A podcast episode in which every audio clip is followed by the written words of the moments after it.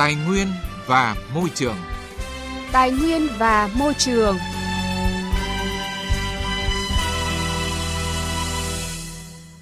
Các biên tập viên Quang Huy và Minh Khánh rất vui được đồng hành cùng quý vị và các bạn trong 20 phút của chương trình Tài nguyên và Môi trường hôm nay. Thưa quý vị và các bạn, sau hàng loạt dự án phát triển gây ô nhiễm và ảnh hưởng nghiêm trọng đến cuộc sống của người dân như vụ Formosa, Dạng Đông hay tình trạng gây ô nhiễm môi trường một số nhà máy nhiệt điện, các dự án khai thác khoáng sản, dư luận hết sức lo lắng khi môi trường nước ta đã đến ngưỡng không thể chịu thêm được nữa. Vâng, cũng rất nhiều lần Thủ tướng Chính phủ Nguyễn Xuân Phúc đã chỉ rõ thực tế này đòi hỏi phải nhanh chóng thay đổi phương thức quản lý, kiểm soát về môi trường đối với các dự án đầu tư lớn phức tạp, tiềm ẩn nguy cơ gây ô nhiễm môi trường cao. Đặc biệt phải có các chế tài xử phạt nghiêm minh đối với các trường hợp gây ô nhiễm môi trường theo nguyên tắc người gây ô nhiễm phải trả tiền. Đây cũng là một nội dung quan trọng đang được đưa ra lấy ý kiến đóng góp vào luật bảo vệ môi trường sửa đổi lần này. Câu chuyện này sẽ được chúng tôi bàn luận trong một vấn đề sự kiện. Trước hết, xin mời quý vị và các bạn cùng đến với những thông tin về lĩnh vực đất đai đáng chú ý. Từ ngày 20 tháng 4 năm 2020, Nghị định số 25 quy định chi tiết thi hành một số điều của luật đấu thầu về lựa chọn nhà đầu tư chính thức có hiệu lực thi hành, thay thế cho Nghị định số 30. Trong đó, việc lựa chọn nhà đầu tư các dự án đầu tư có sử dụng đất sẽ có nhiều thay đổi trong quy trình thủ tục thực hiện. Theo Nghị định số 30, sau khi công bố danh mục dự án đầu tư có sử dụng đất, dự án sẽ được đưa ra sơ tuyển rộng rãi quốc tế hoặc trong nước theo quy định. Nếu sau sơ tuyển chỉ có một nhà đầu tư trúng tuyển thì áp dụng chỉ định nhà đầu tư nếu từ hai nhà đầu tư trở lên thì đấu thầu rộng rãi. Theo thống kê từ Tổng cục Thuế triển khai Nghị định 41 của Chính phủ, tính đến 17 giờ ngày 25 tháng 4, tổng số doanh nghiệp, tổ chức và cá nhân nộp tờ khai giấy đề nghị gia hạn nộp thuế và tiền thuế đất là hơn 41.000 tờ khai, trong đó có hơn 40.000 doanh nghiệp và 353 cá nhân nộp tờ khai. Tổng số tiền đề nghị gia hạn nộp thuế và tiền thuê đất là 6.748 tỷ đồng, trong đó thuế giá trị gia tăng đề nghị gia hạn là 1.182 tỷ đồng, thuế thu nhập doanh nghiệp là 4.624 tỷ đồng. Ủy ban Nhân dân tỉnh Đồng Nai vừa yêu cầu các cơ quan đơn vị khẩn trương thực hiện dự án thu hồi đất, bồi thường hỗ trợ tái định cư cảng hàng không quốc tế Long Thành và báo cáo kết quả về Ủy ban Nhân dân tỉnh Đồng Nai trong tháng 4 này. Trong đó, Ủy ban Nhân dân tỉnh Đồng Nai giao Sở Tài nguyên và Môi trường chủ trì phối hợp với Ủy ban Nhân dân huyện Long Thành, đơn vị thẩm định giá và các đơn vị liên quan khẩn trương hoàn chỉnh chứng thư thẩm định giá, trình thẩm định và phê duyệt giá bồi thường về đất cho dự án. Trước đó, tại buổi làm việc với Thủ tướng Nguyễn Xuân Phúc cách đây ít hôm, Thủ tướng cho rằng tiến độ giải phóng mặt bằng chậm và yêu cầu Đồng Nai giải quyết xong trong năm nay. Ủy ban Nhân dân tỉnh Thanh Hóa vừa yêu cầu các sở ban ngành khẩn trương hoàn thành công tác kiểm kê đất đai, lập bản đồ hiện trạng sử dụng đất năm 2019 trên địa bàn. Mục đích kiểm kê đất đai lập bản đồ hiện trạng sử dụng đất năm 2019 tại tỉnh Thanh Hóa nhằm đánh giá đúng thực trạng sử dụng đất đai, nâng cao hiệu quả sử dụng đất là nền tảng làm căn cứ để lập quy hoạch kế hoạch sử dụng đất ở các cấp giai đoạn 2021-2030 để xây dựng chiến lược phát triển kinh tế xã hội. Đến nay, tỉnh Thanh Hóa đã hoàn thành xây dựng lưới địa chính 94 điểm thuộc các huyện Hà Trung, Tĩnh Gia, Thạch Thành, Cẩm Thủy và Ngọc Lặc. Ủy ban Nhân dân tỉnh Nghệ An vừa ban hành văn bản chỉ đạo tăng cường quản lý hoạt động đấu giá quyền sử dụng đất, trong đó nhấn mạnh áp dụng hình thức đấu giá gián tiếp. Đặc biệt, tỉnh yêu cầu các đơn vị tổ chức đấu giá lắp đặt toàn bộ hệ thống camera an ninh trước khi tổ chức các cuộc đấu giá nhằm công khai minh bạch trong quá trình đấu giá, đồng thời có căn cứ để xử lý các hành vi vi phạm các quy định của pháp luật. Ủy ban Nhân dân tỉnh cũng giao Sở Tài nguyên và Môi trường tổ chức thực hiện việc đấu giá quyền sử dụng đất khi được Ủy ban Nhân dân tỉnh giao đối với các dự án thuộc thẩm quyền quyết định của Ủy ban Nhân dân tỉnh tham mưu Ủy ban Nhân dân tỉnh xây dựng cơ chế chính sách trình tự thủ tục tạo quỹ đất sạch và quản lý khai thác quỹ đất công để thu hút đầu tư phát triển kinh tế xã hội trên địa bàn tỉnh. Vấn đề và sự kiện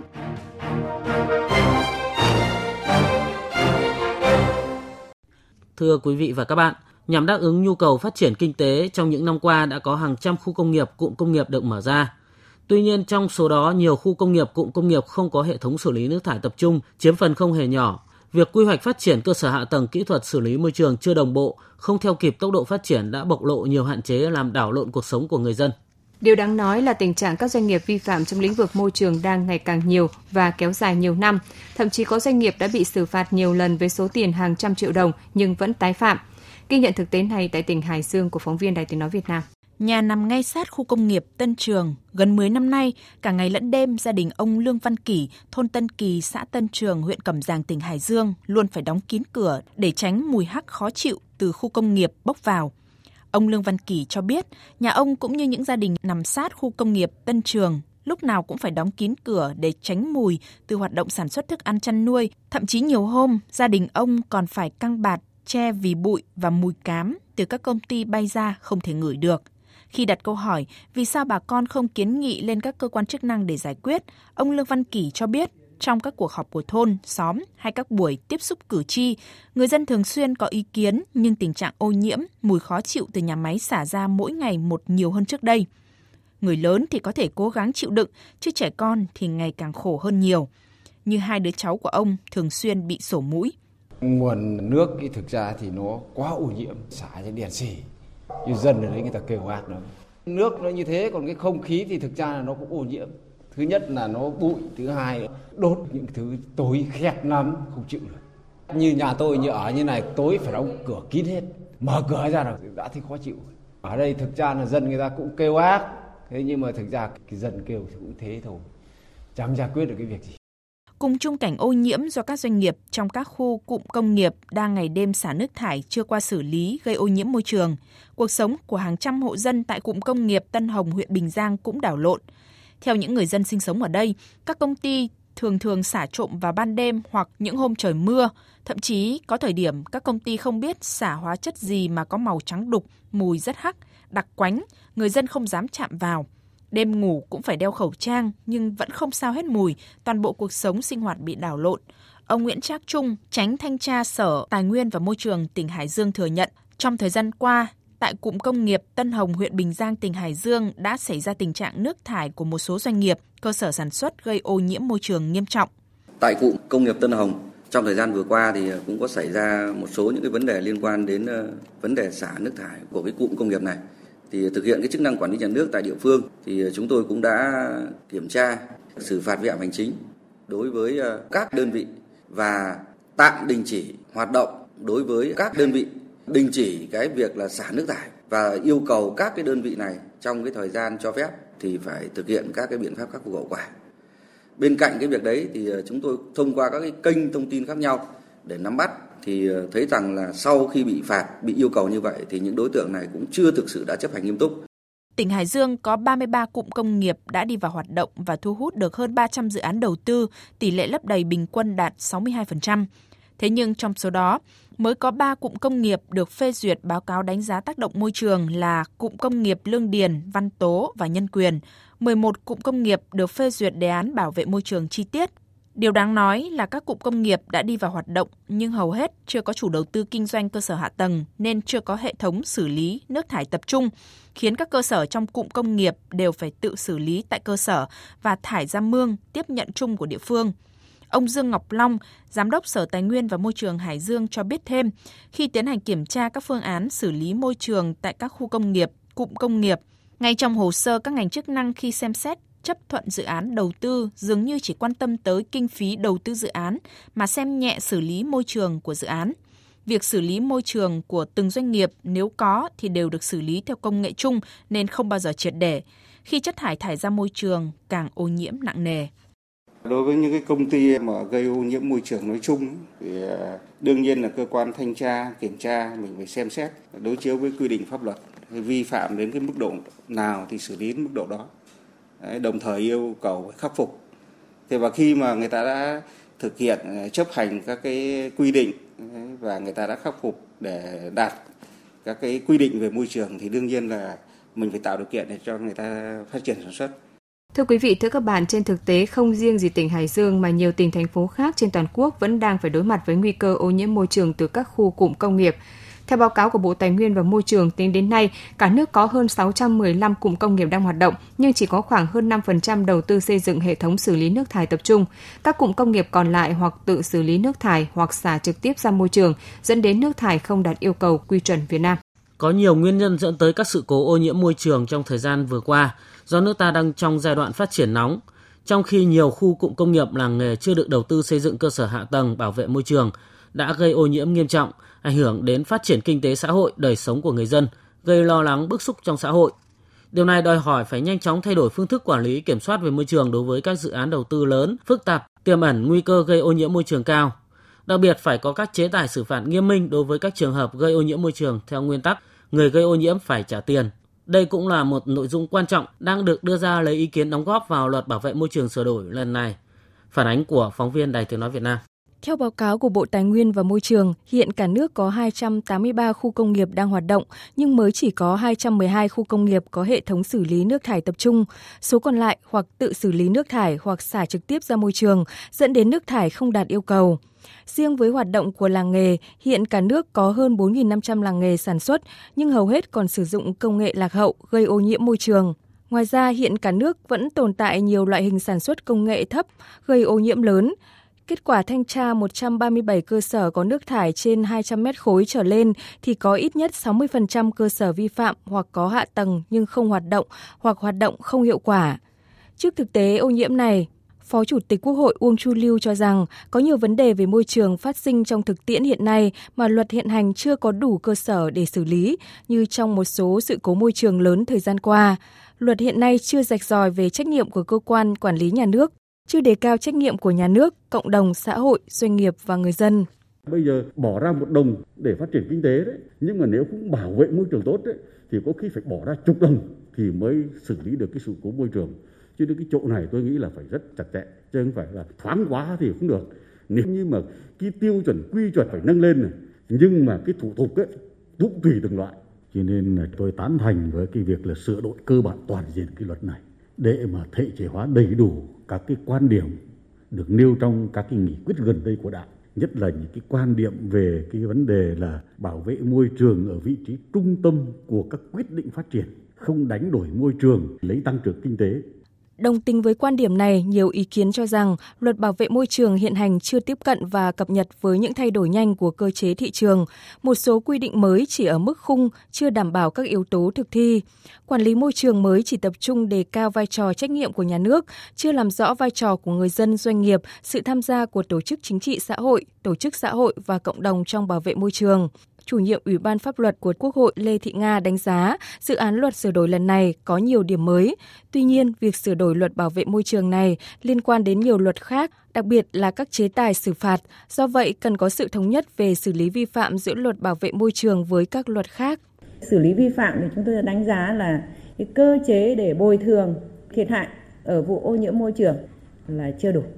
Hiện nay thì có mấy cơ chế thôi. Thứ nhất là dân sự, thứ hai là hành chính, thứ ba là hình sự mà hình sự là có hẳn cái cái chương tội phạm về môi trường. Cái thứ hai nữa là đó có cái quy định về cái tội phạm hình sự đối với pháp nhân trong các lĩnh vực, trong đó môi trường là một trong những. Thế thì tôi cho rằng cũng đã triển khai xử lý được vụ nào đâu. Chúng tôi đề nghị là kiểm tra lại để cân nhắc những cái đánh giá này. Tại phiên họp thứ 44 của Ủy ban Thường vụ Quốc hội cho ý kiến về dự án luật sửa đổi bổ sung một số điều của luật bảo vệ môi trường, nhiều ý kiến tán thành với việc sửa đổi luật theo hướng tăng chế tài xử lý vi phạm pháp luật về môi trường để đủ sức gian đe và ngăn chặn các hành vi vi phạm.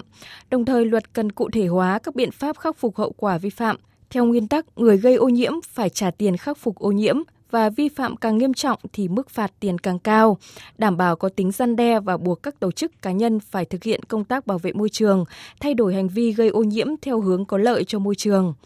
Đối với hành vi cố tình vi phạm hoặc gây ô nhiễm môi trường nghiêm trọng sẽ bị xử phạt ở mức cao, có tính răn đe để các tổ chức cá nhân phải thực hiện xử lý chất thải. Trưởng ban dân nguyện của Quốc hội Nguyễn Thị Thanh Hải đề nghị đề nghị nâng cái mức xử phạt làm sao cho nó đảm bảo tính gian đe, giống như cái nghị định 100 sử dụng ờ, ờ, rượu bia trong tham gia giao thông, thì nó sẽ mang tính gian đe hơn. Có một cái vấn đề mà tôi cũng rất là băn khoăn, đó là phần trách nhiệm bồi thường thiệt hại môi trường. Với cái quan điểm sửa đổi rất là lớn, cái luật kỳ này, thì có nên mở rộng cái chủ thể, có quyền khởi kiện yêu cầu bồi thường thiệt hại về cái việc suy giảm chức năng tính hữu ích của môi trường đối với những đối tượng khác như là cá nhân hay là cộng đồng dân cư vân vân khi mà người ta bị ảnh hưởng tới môi trường và ảnh hưởng tới quyền được sống trong môi trường trong lành mà như hiến pháp điều 43 đã quy định hay không.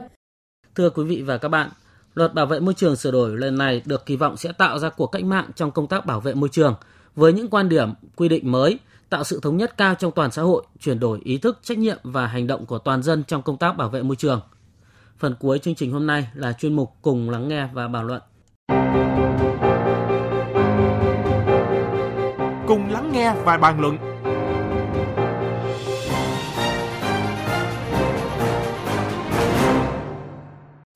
Chuyên mục cùng lắng nghe và bàn luận hôm nay chúng tôi sẽ giải đáp những thắc mắc của quý vị thính giả xung quanh lĩnh vực đất đai. Thính giả Nguyễn Minh ở thành phố Cần Thơ hỏi, nhà tôi có một mảnh đất bằng khoán cũ đề là lúa, nhưng bây giờ đã trồng vườn. Hiện nay quy hoạch sử dụng đất năm 2020 là đất thương mại dịch vụ. Vậy tôi xin hỏi, tôi có được chuyển mục đích sang đất thương mại dịch vụ không? Tôi có liên hệ phòng tài nguyên và môi trường nhưng họ bảo đất lúa không cho chuyển, trong khi miếng đất kế bên nhà là đất vườn lại cho chuyển, dù khu vực tôi ở không còn làm lúa mà đã là đất vườn. Vậy tôi cần liên hệ với cơ quan nào để chuyển đúng quy hoạch? Tại Điều 14 của Luật Đất đai năm 2013 đã quy định, nhà nước quyết định mục đích sử dụng đất thông qua quy hoạch sử dụng đất, kế hoạch sử dụng đất và cho phép chuyển mục đích sử dụng đất. Còn tại Điều 21 của Luật Đất đai năm 2013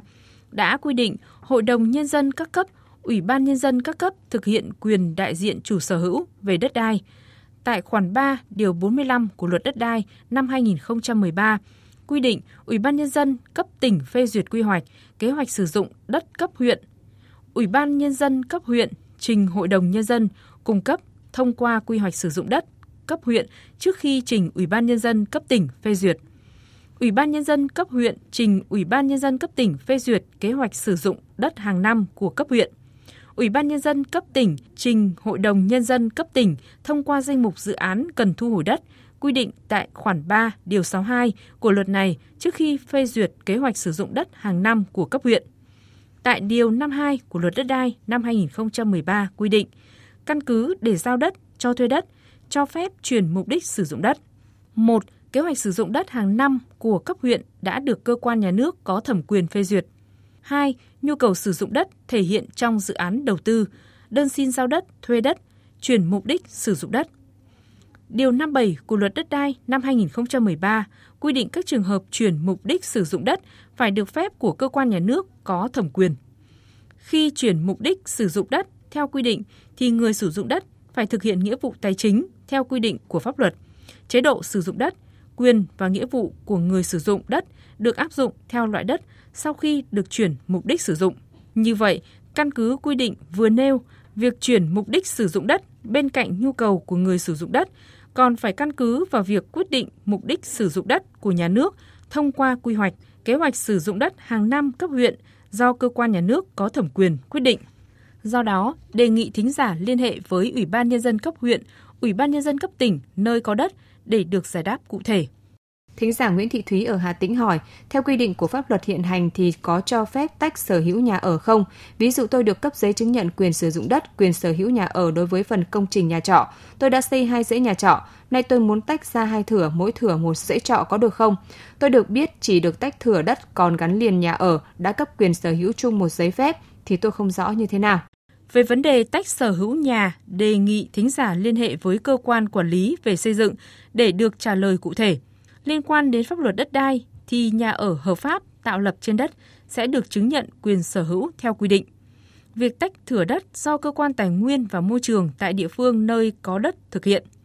Đề nghị thính giả liên hệ với văn phòng đăng ký đất đai nơi có đất để được hướng dẫn và giải quyết thủ tục hành chính.